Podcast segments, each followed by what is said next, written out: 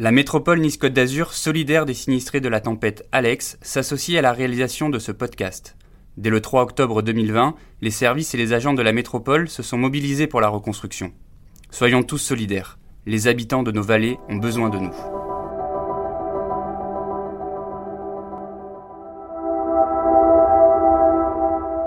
Ça paraît un peu vain de protéger ce qu'il y a et pourtant, bon, il faut bien que l'humanité continue d'exister, continue d'avoir ses repères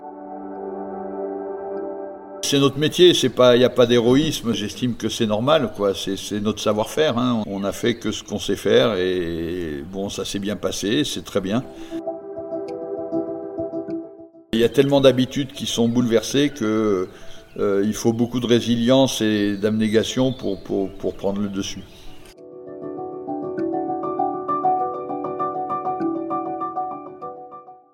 Il faudra des années, vraiment des années, pour, trouver peut-être de nouvelles marques. De toute façon, on ne peut pas partir de nos territoires, ils sont, ils sont tellement chouettes et puis ils font partie de nous.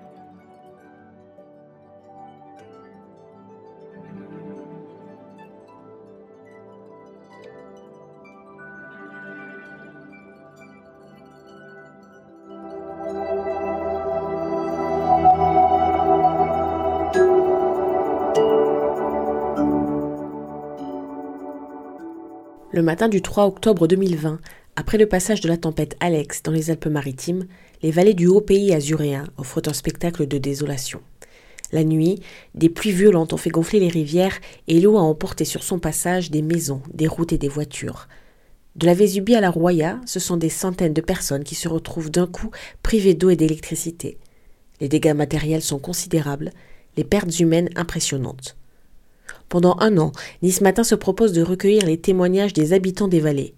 Ils partageront avec nous leurs craintes, mais aussi leurs espoirs, le temps de leur reconstruction. À chaque rendez-vous, un témoin, une histoire. Je suis Gaëlle Belda et vous écoutez Alex, un podcast de la rédaction de Nice Matin. Aujourd'hui, épisode 16, Jacques Denet, patron de l'entreprise de restauration de monuments historiques, à chaud et sable, installé à Sospel un entretien réalisé un peu plus de six mois après le passage de la tempête. Euh, je suis né dans la banlieue parisienne et je suis venu dans la, région dans les années 76-77 d'abord à Nice et puis après euh, j'ai pu m'installer à Sospel où j'ai acheté une maison que j'ai restaurée de mes mains. J'aime la vie de campagne, le fait de vivre avec la nature, de vivre un peu renfermé sur soi l'hiver et puis très ouvert l'été, vivre au rythme des saisons le charme de cette vie qui est loin du bruit de la cité. Bon, là, on a un vert qui nous accompagne, mais c'est quand même plus sympa que des, des flots de voitures ou de, ou de moteurs.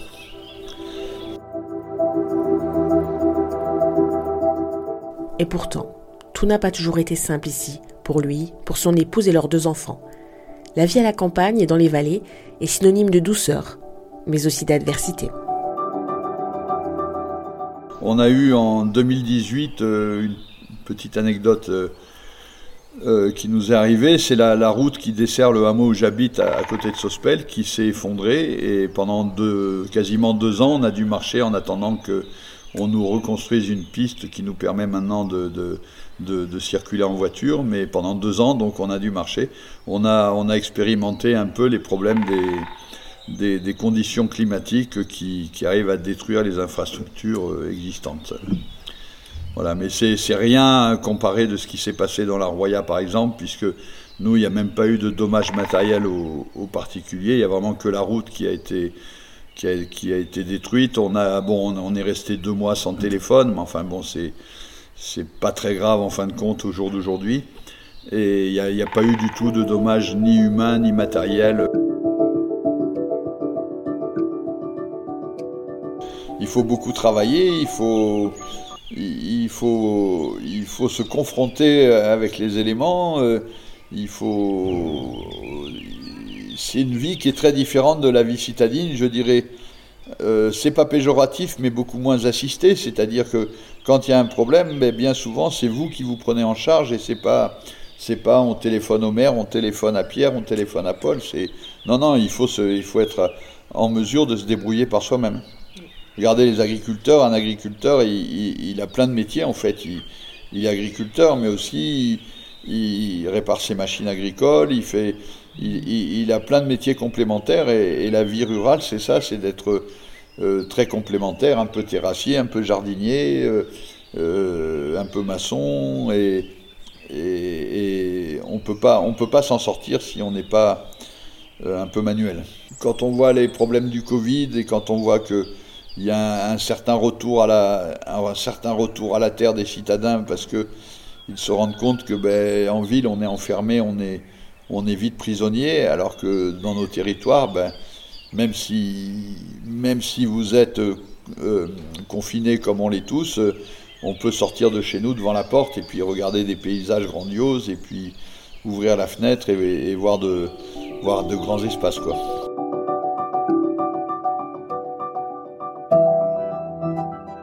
Jacques Denet a 62 ans. Il vit à Sospel depuis 40 ans. Il est à la tête d'une entreprise artisanale qui fait de la restauration de monuments historiques. Il est maçon, limousin, c'est-à-dire qu'il travaille la pierre. Il est également charpentier, couvreur. Il me reçoit à son entrepôt. Face à nous, des planches de bois, des engins, des outils. Dans notre dos, les rails du train des merveilles. Et tout autour, des arbres, des broussailles et le chant des oiseaux pour accompagner notre entretien.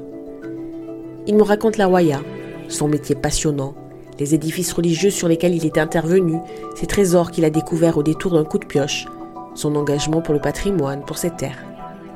Parce qu'il est aussi président de la caisse locale du Crédit Agricole, qui regroupe Bray, Sospel, Fontan, Sorge, le hameau de Libre et Moulinet. Une autre casquette qui lui permet d'apporter un soutien solide aux initiatives locales. Parents d'élèves, clubs sportifs, on en passe. Cette année, le budget alloué est allé aux sinistrés.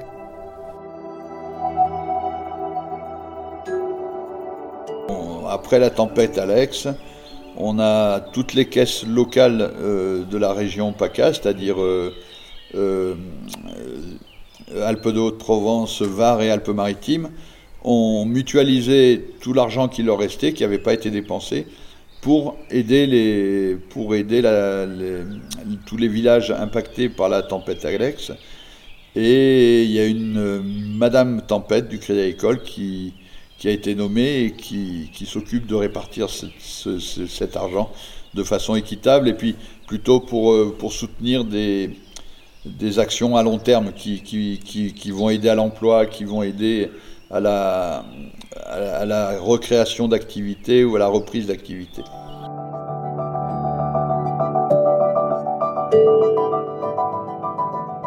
Par exemple, euh, il y a une association des éleveurs de la Roya qu'on va aider à, acheter une remorque frigorifique pour vendre les produits, mais quand je dis les produits, ça va du fromage du fromager à la viande de celui qui fait de l'élevage de, de viande, qu'elle soit bovine, ovine ou porcine.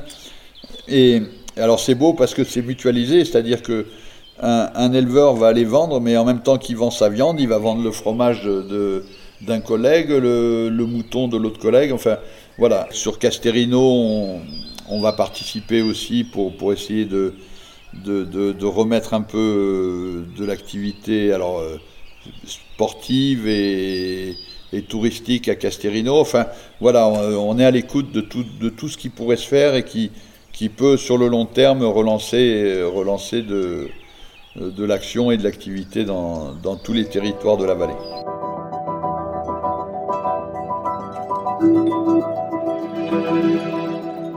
Il se devait de réagir.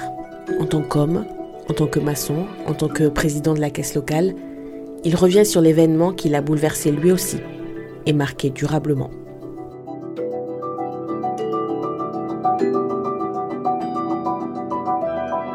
Ça s'est passé un samedi à 7h15 le matin. J'allais partir. Euh, il y a des gens qui sont partis avant que la route ne parte.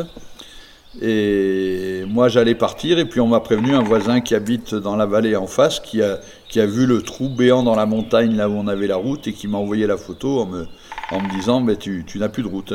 On réagit, on, va regarder, on voit que, bon, visiblement, ça va pas être réglé rapidement, et ben on, se rappelle des bons petits chemins piétons qu'il y a, puisqu'on a, on habite sur un chemin de grande randonnée, donc ben on, a, on a pris le chemin de grande randonnée pour aller au village.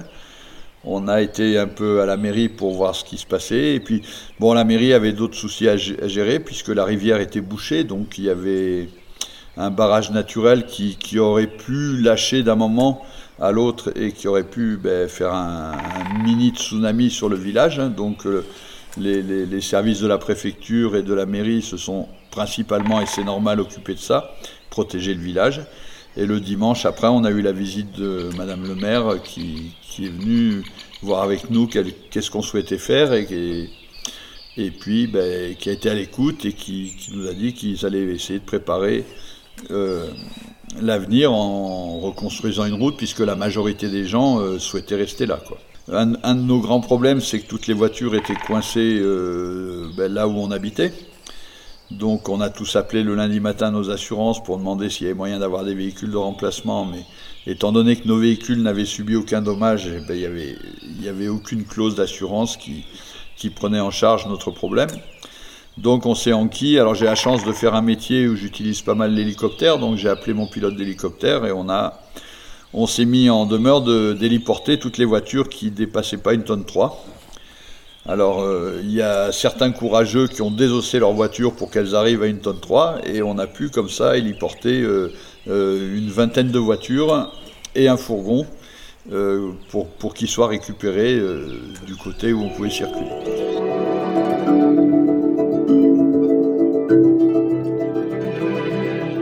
Certains étaient très stressés, très tendus, un, peu choqués, mais après, on, a essayé justement de, relativiser en disant, bah, de toute façon, ça ne pourra pas se faire en, cinq minutes, ça pourra pas. Euh, on est dans une situation un peu inédite et il faut prendre les choses avec courage. Et je pense que globalement, tout le monde s'est inscrit là-dedans. Il y a des gens qui l'ont plus mal vécu. Il y a, des gens qui avaient un enfant scolarisé pour qui c'était plus difficile. Euh, mais globalement, les gens l'ont quand même pas mal pris. Tout le monde tout le monde a, marché avec courage. Après, il y a eu un peu de solidarité au début avec des ânes, mais les ânes étaient c'était compliqué parce qu'il fallait les nourrir euh, entre deux entre deux trajets.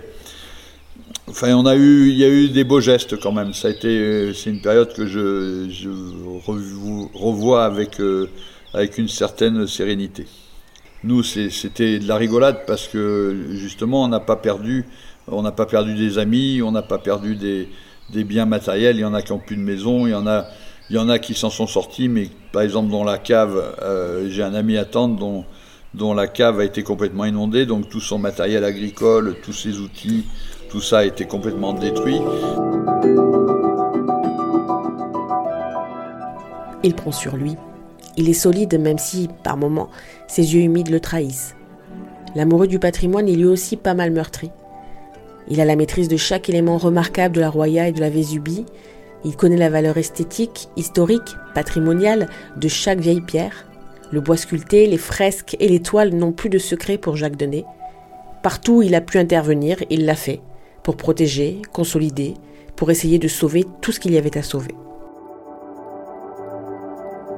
Au lendemain, enfin pas le lendemain même, mais quelques jours après la tempête, on a été à, à Roquebillière parce que l'église euh, Saint-Michel-du-Gast, le terre-plein qui était devant a été complètement emporté par la Vésubie. Et, par exemple, le, monument aux morts a été complètement détruit. Donc on a, on a eu l'occasion, en, faisant une protection rapide, on, a refait vite un, enrochement devant les fondations de l'église parce que ces, dernières ont été mises à jour. Donc en faisant cet enrochement, on a, on a été sortir la colonne du monument aux morts qui était à moitié ensablée. Et j'avoue que c'était terrible cette image parce que en même temps que nous, on, cherchait des éléments du monument aux morts, il y avait à côté des pompiers qui, étaient avec des chiens et qui cherchaient encore des corps. Euh, et j'avoue que nous, on, avait un peu cette peur de, de, trouver un corps, d'autant qu'il y avait bon, les morts de la tempête, et puis il y avait aussi le cimetière de Saint-Martin qui a été, qui a été emporté, donc c'était, c'était quelque chose de très difficile.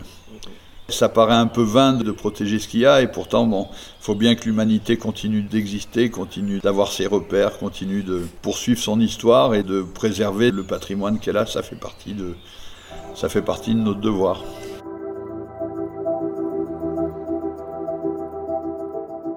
Par exemple, à Breil, on a, on a été aussi rapidement récupérer un rétable qui était, qui était posé sur un hôtel qui a complètement versé, qui, qui était complètement chaviré. Le rétable, un objet de grande valeur euh, picturale, euh, attribué à Bréa, quelque chose. Quand on le voit de très près, ben, j'ai eu l'occasion de, le toucher, de, voir les visages euh, peints, mais il y a une perfection de peinture qui est, qui qu'on ne voit malheureusement pas souvent parce que c'est ces rétables sont un peu éloignés du public pour les, protéger eux-mêmes, mais on, du coup, on n'a pas accès à tous ces détails de peinture qui sont absolument magnifiques, à part par des photographies ou par des livres, mais euh, ça m'a beaucoup touché parce que ces visages magnifiques, eh ben, on a pu les, les empêcher qu'ils soient détruits et les remettre en sécurité. Le sauvetage du retable. Une aventure dont se souviennent bien les élus de Breil, l'architecte des monuments historiques et même le délégué Alpes-Maritimes de la Fondation du patrimoine. Tout le monde le relate avec beaucoup d'émotion. Jacques Denet s'est démené, soufflant simplement que bah, c'est son métier. Il raconte. Il faut voir que l'église de Breil a été à peu près épargnée, mais qu'il y a quand même un torrent d'eau qui est passé dessous et par un bief qui existait, et, puis l'église a été quand même remplie d'eau au niveau du sol. C'est pas monté très haut, mais il y avait une petite couche de boue et de sable dans, toute l'église.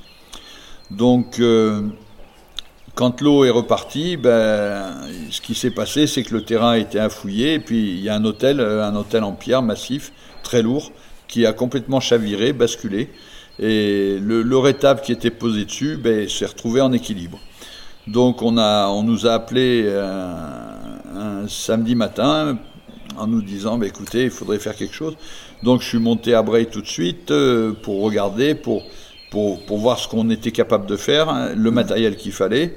Et on est remonté le samedi après-midi. Alors j'ai vite appelé un, euh, un, gars de l'entreprise pour qu'il vienne m'aider parce que tout seul je ne pouvais pas faire grand-chose.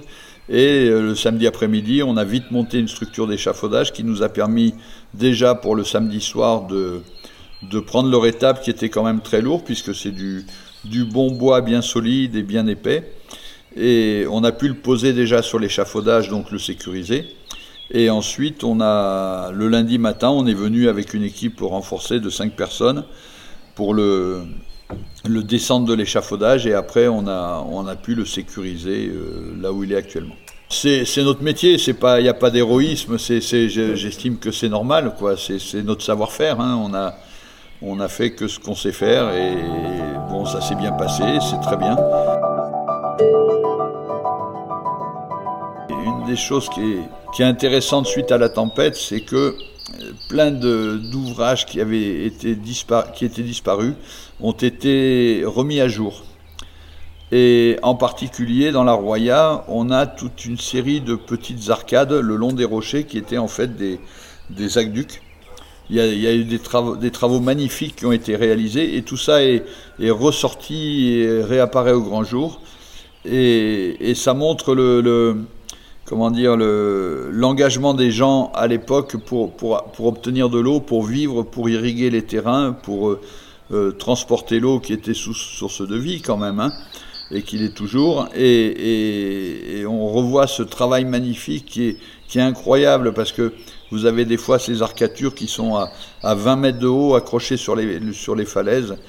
Euh, si vous avez l'occasion de voir le bain du Sémite à Saorge par exemple, on a un magnifique pont et puis après ces arcatures qui sont, mais qui sont vraiment accrochées, comme des arapèdes sur la, sur la paroi.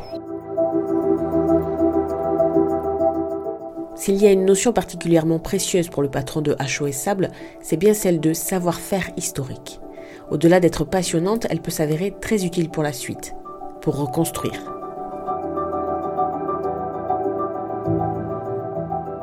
Savoir-faire historique était très local, dans le sens où chaque maçon dans son village, dans des époques où dans nos vallées, ben, les, les, les, transports et les circulations étaient quand même très compliqués, donc on ne se déplaçait pas comme on se déplace aujourd'hui. Euh, on n'avait pas de documents aujourd'hui, on a des pour construire, on a des documents techniques unifiés euh, DTU qui, qui, qui, sont des documents de normalisation qui servent aux assurances, qui servent euh, aux architectes pour, pour donner le, le cadre technique des travaux que l'on fait. Ben à cette époque-là, tous ces documents n'existaient pas.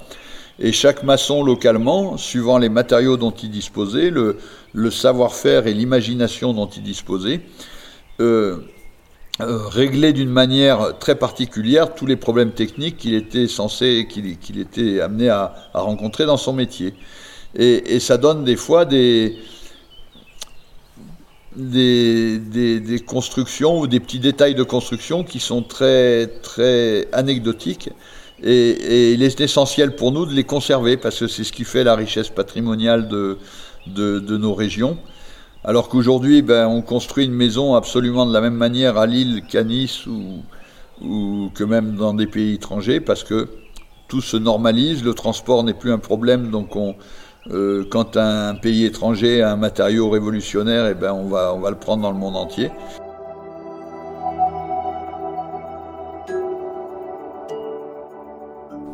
Toujours accompagné par le chant des oiseaux, il s'interroge sur le comment faire remonter les gens pour vivre, travailler, et juste pour découvrir aussi.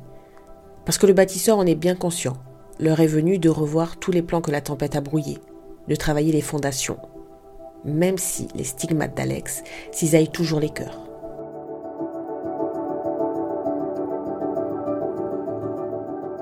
On voit la violence quand on prend les guets dans la Roya, qu'on descend dans la rivière pour ressortir. Des endroits qu'on connaissait bien, on a du mal à les reconnaître aujourd'hui. Euh, par exemple, là où il y avait la décharge de Saorge, et eh ben là il y a un énorme trou. Et on se dit que tout ça, tout ce qu'il y avait là a fini ben, vraisemblablement dans la, dans la Méditerranée. C'est difficile pour certains parce que toutes les habitudes de tous sont, sont complètement chamboulées, les transports sont compliqués, euh, la vie quotidienne est compliquée.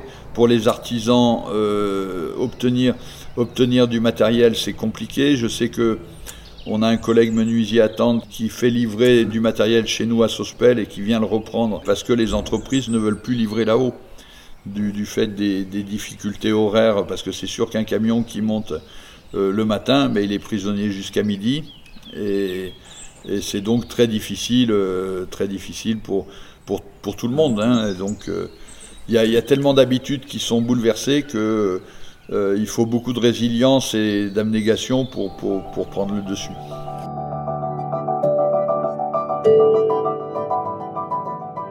Qu'est-ce que c'est la normalité quoi? Et, qu'est-ce qu'on est capable d'accepter Qu'est-ce qu'on n'est pas capable d'accepter? Euh, Est-ce que le, la route du col se refera en col Parce que c'est vrai que un village comme Tende était complètement tourné vers l'Italie.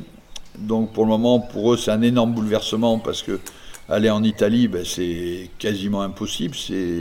C'est plus compliqué que pour un Niçois ou pour. Donc euh, je, pense que euh, il faudra des années, vraiment des années, pour, trouver peut-être de nouvelles marques. Hein, voir, alors on met beaucoup d'espoir dans le train, on souhaite qu'il puisse refonctionner rapidement. On nous annonce le mois de mai, là j'espère que ça va, être bon. Et j'espère que la, voie ferrée pourra, pourra reprendre le dessus euh, complètement.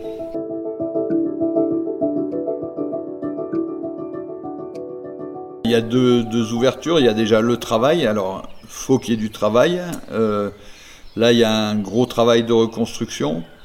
Et puis après, il y a le tourisme. Donc, euh, il faut que la filière touristique se réorganise, trouve des nouvelles marques. Euh, je, crains qu'il y ait euh, les premières années un, tourisme un peu nauséabond qui sera le tourisme de catastrophe où les, les gens vont vouloir voir ce qui s'est passé, vont vouloir voir ce qui a été abîmé, ce qui a été détruit. Et puis après, ben, il faut que tout ça redevienne euh, le tourisme de qualité qui, qui, était celui de la Roya, comme des, des, endroits comme Casterino, la vallée des merveilles, tout ça, que tout ça puisse retrouver ses marques et, et sa qualité de vie. Le train des merveilles. ce roc, ce trait d'union. Après la tempête, il a été une révélation pour certains, alors qu'il était une évidence depuis longtemps pour d'autres. Jacques Denet fait partie de ceux qui restent convaincus que son activité doit refleurir, pour des raisons humaines, sociales, économiques. Le train, c'est un outil formidable. Euh, moi, quand je peux, je le prends parce que bah, vous installez dans le train, vous avez votre petit ordinateur, vous pouvez travailler. Si vous n'avez pas du travail, vous pouvez lire, vous pouvez vous détendre. C'est un moment agréable. Euh, je l'ai beaucoup utilisé plus jeune pour aller travailler et, c'était vraiment quelque chose, un, bel outil. Euh, beaucoup, beaucoup plus sécurisé que la voiture, par exemple, moins souple. Alors effectivement, on est obligé de respecter des horaires, mais, mais c'est un outil, à mon avis, indispensable et qui qu'il faudrait restaurer, qu'il faudrait réactiver même dans le cadre de nos vallées. Il y est, il y est, gardons-le et, essayons de le réactiver euh, et, essayons de réinventer du fret pour, euh, passer des marchandises euh, par ce biais.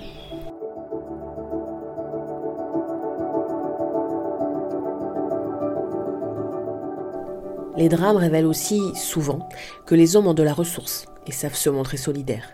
Il y a des gestes que l'on n'oublie pas. Que retient-il de ces derniers mois? Quelle leçon parvient-il à tirer de tout ça?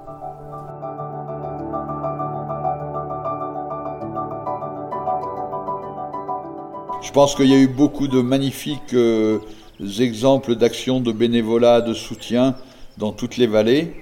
Euh, il, y a, les week-ends solidaires, c'est vraiment exemplaire toutes les actions qu'on peut voir. Là, il y a eu le fleurissement des, villages.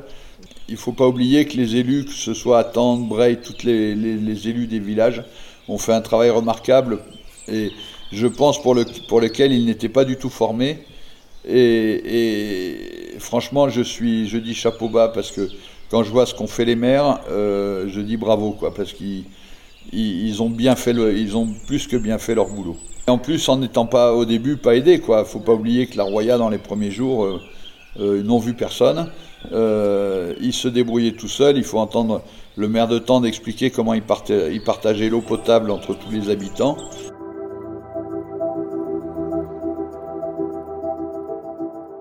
L'idée que rien n'est acquis, ça, c'était déjà chez moi, ça. Hein. Je pense que de tous autant qu'on est, on n'a pas une vie linéaire, quoi. On a une vie compliquée. On a, on a des, bons moments, on a des épreuves.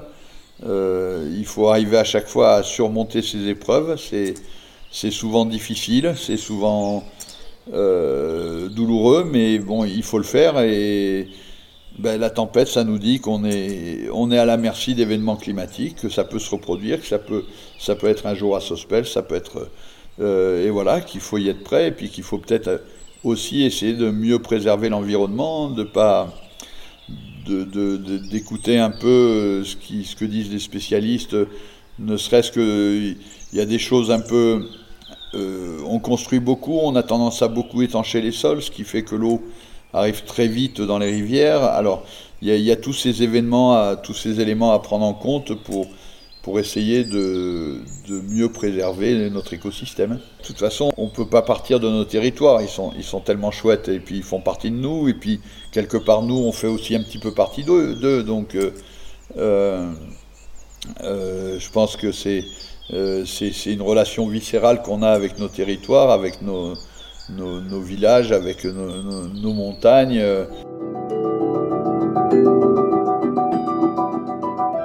Les gens qui sont restés, euh, je pense qu'ils ont, ils, arrivent à puiser tous les jours la force pour, pour rester, pour se reconstruire, pour, euh, pour, pour, mettre à bas tous les obstacles qu'ils ont devant eux. Et puis après, ben les, les gens qui sont partis, est-ce qu'ils vont revenir, ça je sais pas, parce que euh, je pense beaucoup de ces gens ont, eu peur et, la peur a été plus forte que tout. Et je, pense qu'ils ne remonteront pas. Il faut du courage, de la résilience. On est dans des époques compliquées, très compliquées, où, chacun a, toujours tendance à voir midi à sa porte, à regarder son quotidien sans trop s'occuper du quotidien des autres. Moi, le premier, j'ai je suis sûrement victime de ça aussi.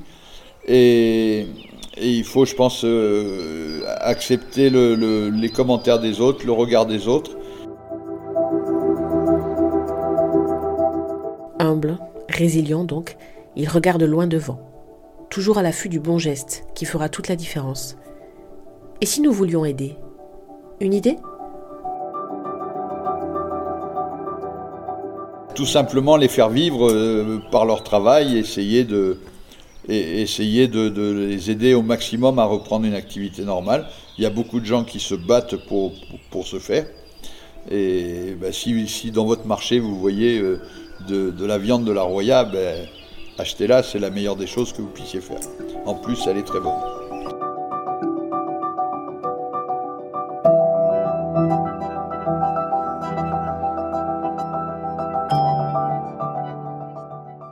Venez d'écouter Alex, épisode 16, un podcast du groupe Nice Matin.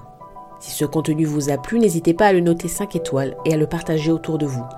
Et si vous avez des remarques, vous pouvez aussi m'envoyer un email à l'adresse gebelda.nismatin.fr.